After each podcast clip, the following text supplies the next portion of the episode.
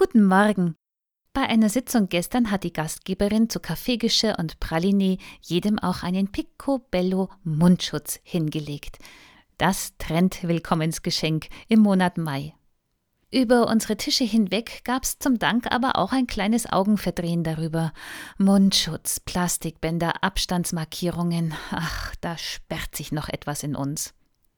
Lag's daran, dass wir so gewissenhaft zu Hause geblieben sind und uns sicher waren, das ist sie nun gewesen, unsere Pflicht, unser guter Beitrag. Und plötzlich ist es überholt. Wenn man sich unsere philosophische Prägung, und Deutschland ist das Land der Denker gewesen, wenn man sich also unsere philosophische Prägung ansieht, dann hat uns gerade die Frage nach der Pflicht zum guten Handeln geprägt. Wir waren, was das angeht, wirklich Weltspitze und unsere Philosophen Exportschlager. Wir sagen nicht nur, ich kann, weil ich halten muss.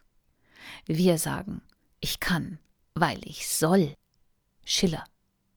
Ein moralisches Gebot kann uns so ergreifen, dass wir unwiderstehlich auch die Fähigkeit haben, es zu tun. Das haben wir jetzt gerade erlebt. Die moralische Pflicht, die Gefährdeten zu schützen, hat uns zu einem Lockdown und manchen Opfern befähigt. Jetzt aber wird eben neu justiert und die Pflichtbewussten hängen während dieser moralischen Umbaumaßnahmen ein wenig in der Luft. Ich denk's zurzeit so. Ich kann, was ich muss, weil ich will, was ich soll, wenn ich weiß, warum. Am Ende da hapert's.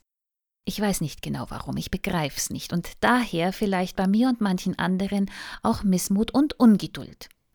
Gegen solche Unlust empfiehlt der Philosoph Kant, dass ich mich halt aufkläre, meine Unwissenheit überwinde, bis ich's begreife, bis ich weiß, was richtig ist und dann als mündiger Mensch tue, was ich soll, weil's gut und vernünftig eben meine Pflicht ist.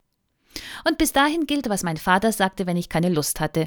Dann machst du's halt ohne Lust. Wirklich wohl fühlen wir uns mit dem, was wir tun, aber erst, wenn wir den Level erreicht haben vom Hausmeister, der gestern mit Mundschutz und trotz angelaufener Brille eine wunderschöne Abstandsmarkierung auf den Boden pinselte und trocken kommentierte: Wer Co, der Co. Bis zum nächsten Mal.